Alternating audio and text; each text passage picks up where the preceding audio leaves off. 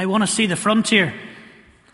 Before the frontier's gone, miracles happen every day at the dusk and the dawn.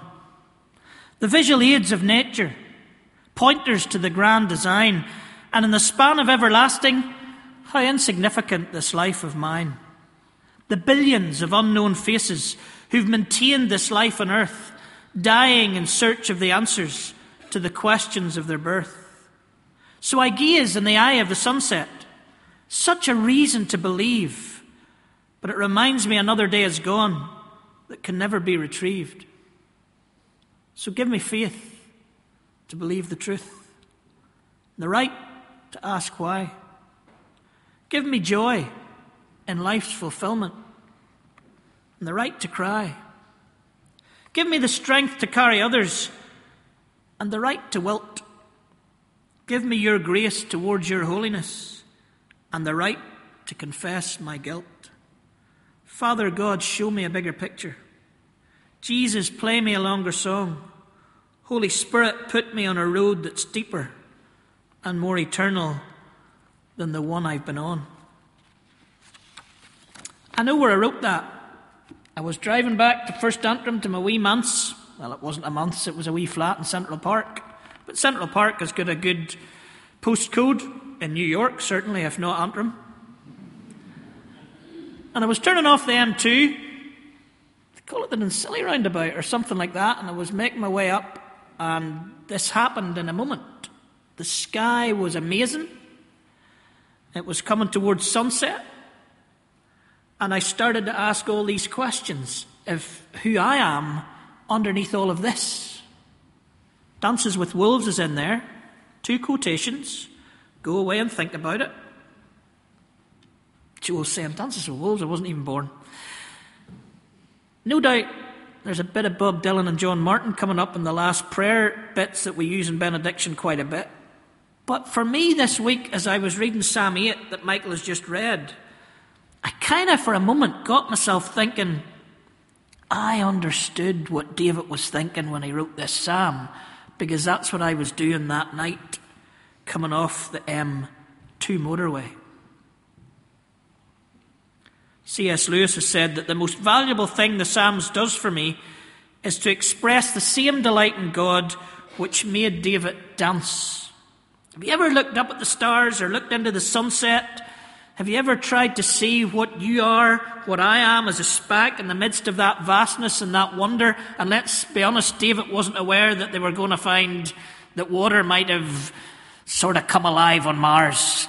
Ask Tom afterwards, he'll tell you what's going on up there, no doubt. But he had no idea of this vastness that we're watching on television in the most incredible ways. So, Psalm 8, what's it about? For those who have not been around, we're looking at the lectionary. We're going through, and so every week I kind of look, and I've actually started to look at every next week and week after and week after that, and started to strategize it a little bit. But I look at those readings and I think, what kind of might speak into who we are and where we are? And it's Psalm 8 this week. Two things that are going on in my poem and in David's poem in this psalm. Both David and I are stargazers and soul searchers. We're looking up at the majesty and the wonder of God and creation. And then we're asking ourselves and looking inside ourselves and saying, well, what does that mean about who we are as human beings on planet Earth?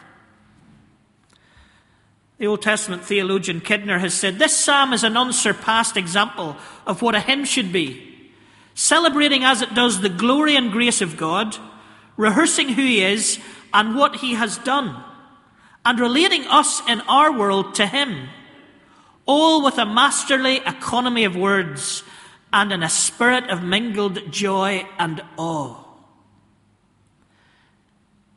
Commentators have looked at this and have found a little poetic formula in it.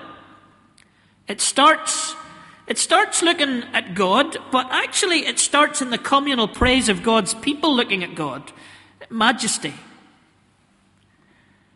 singing praise to the wonder of God, then we find ourselves doing that in the context of creation. And then, thirdly, we find humanity right in the heart of it. Who are we that this God, should consider us at all. Who are we? What's our vocation? What are we doing here? And then it moves back into creation again and goes out with the communal praise of the majesty of God again. And if we see the psalm in that kind of way, then what we find is that under God's creation and the community of God's people in praise, we find who we are, our identity, our belonging in the universe, our belonging in eternity. Another Old Testament writer has said, Nowhere, uh, commentator has said, Nowhere is man's dignity asserted more clearly and boldly than in this passage. It's the question we all have had. How insignificant this life of mine and the billions of unknown faces. When I was jotting down those words, and I confessed openly on social media last night or yesterday, I was actually listening, and I find it hard to say this, but I'm going to try and cough it out. I was listening to a bit of Chris de Burgh. I said it. There you are. and when I was doing my coffee bar circuit, and trying to catch the attention of teenagers in those days, Chris de Burgh, there was a phase before Lady in Red, I have to say, where Chris de Burgh was quite popular, and I would have used these lines an awful lot. From the first time that life could be heard to the last sounds of men on this earth, the question is always the same. Where are we going? Where are we going? Who are we? Who are we that God should consider us?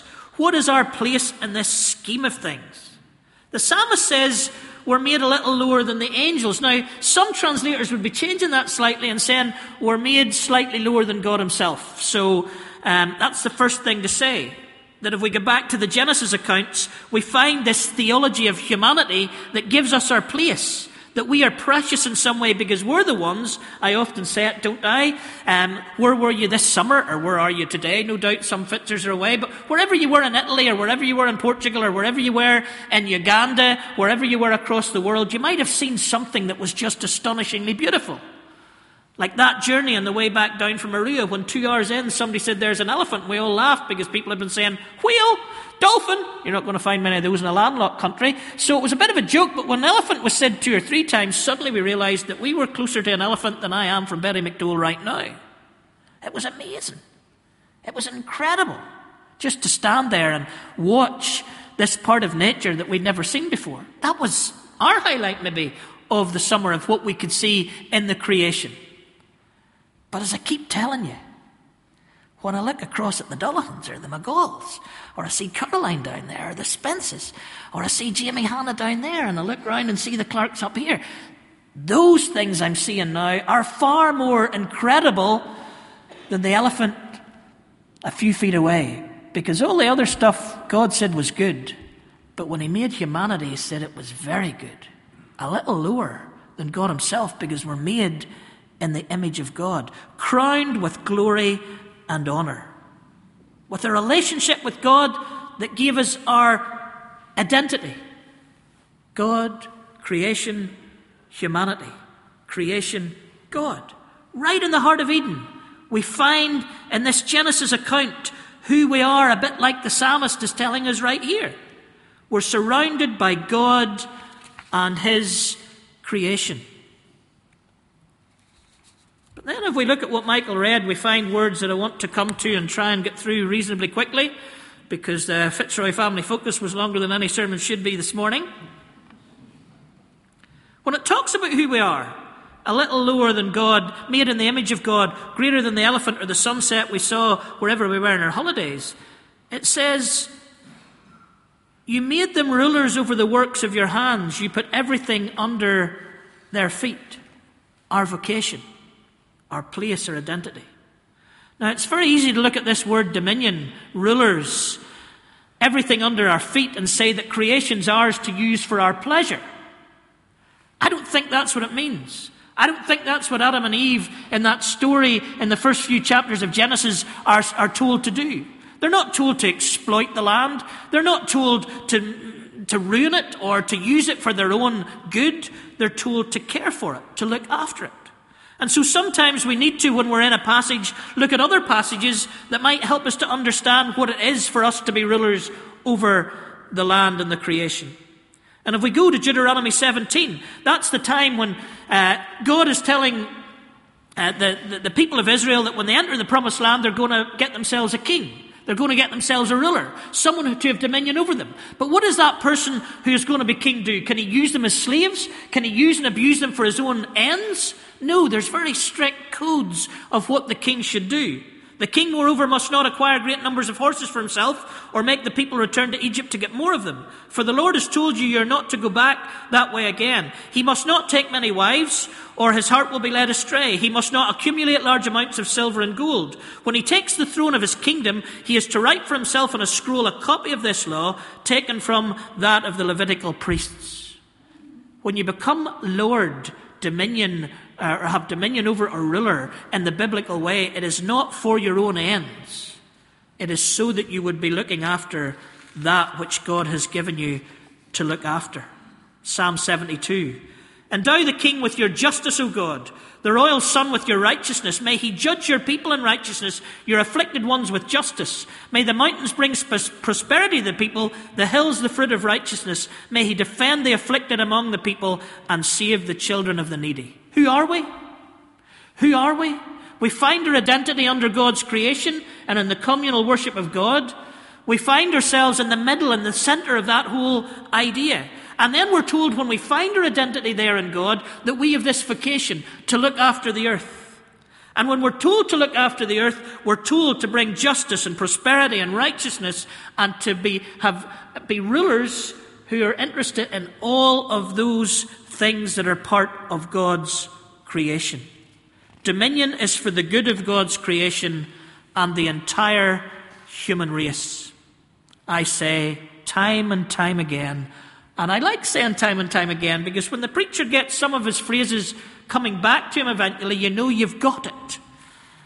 Where your deepest gladness meets the world's deepest need. Where your deepest gladness meets the world's deepest need surrounded by God, surrounded by creation, finding yourself in the center of this story to have dominion over the world so that whatever it is that is your deepest gladness cares for and tends the world's deepest needs. I always go back to Eric Liddell in this one. Dances with Wolves, Chariots of Fire, you can see what era my films are from. Remember that part that I keep telling you about? His sister says to him, You should be out there being a missionary. and Liddell says this to her. I can see the video playing in my mind right now. I believe God made me for a purpose, but He also made me fast. And when I run, I feel His pleasure. When I run, I feel His pleasure. There is what your identity is. Have you found it? Some of you maybe have and haven't thought about it, and some of you maybe haven't yet. Your identity in God. Theologically, in the centre of all this, that's humanity as a whole. But you, in your individual ways, all very different. I always say to people, being the minister of Fitzroy, it's slaloming the genius and madness of every one of the congregation. And let me tell you, you're geniuses, but let me assure you, you're bunkers as well. And you slalom that genius and madness. Now, where's your genius? Your genius is that place where you know that God feels pleasure. Because, in some sense, when you're doing that thing, you feel that pleasure too. What is that? Have you found that? Find it. Because that's where your belonging in the universe is. Now, here's the thing. Here's the thing. This needs developed. It only came during my run last evening. But I think there's something in this. In the generation that we live in, I may be wrong here, but let's talk about it and share over a coffee in our wonderful new facility afterwards. Is it not that really what we're living for is vacation? Vacation? The number of times on a Friday, and it's particularly annoying to a minister on a Friday, just to say that to you, it's particularly annoying to a minister on a Friday when everybody says, Oh, one hour left. I'm away home. Have a great weekend. Oh, really?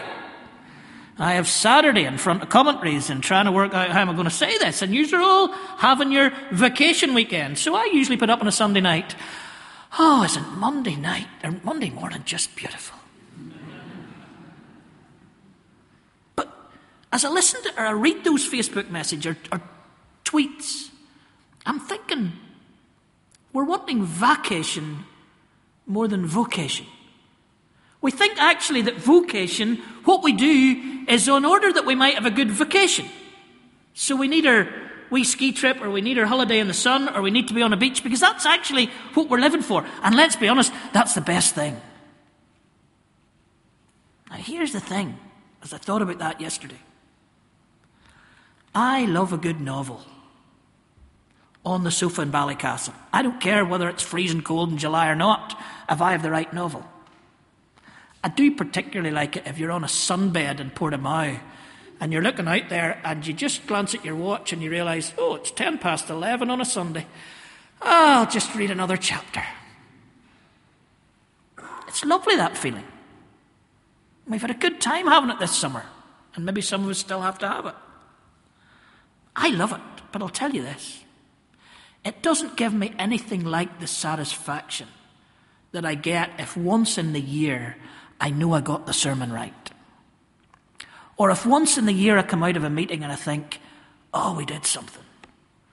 Or if you walk around these halls and you think as a congregation, whoa.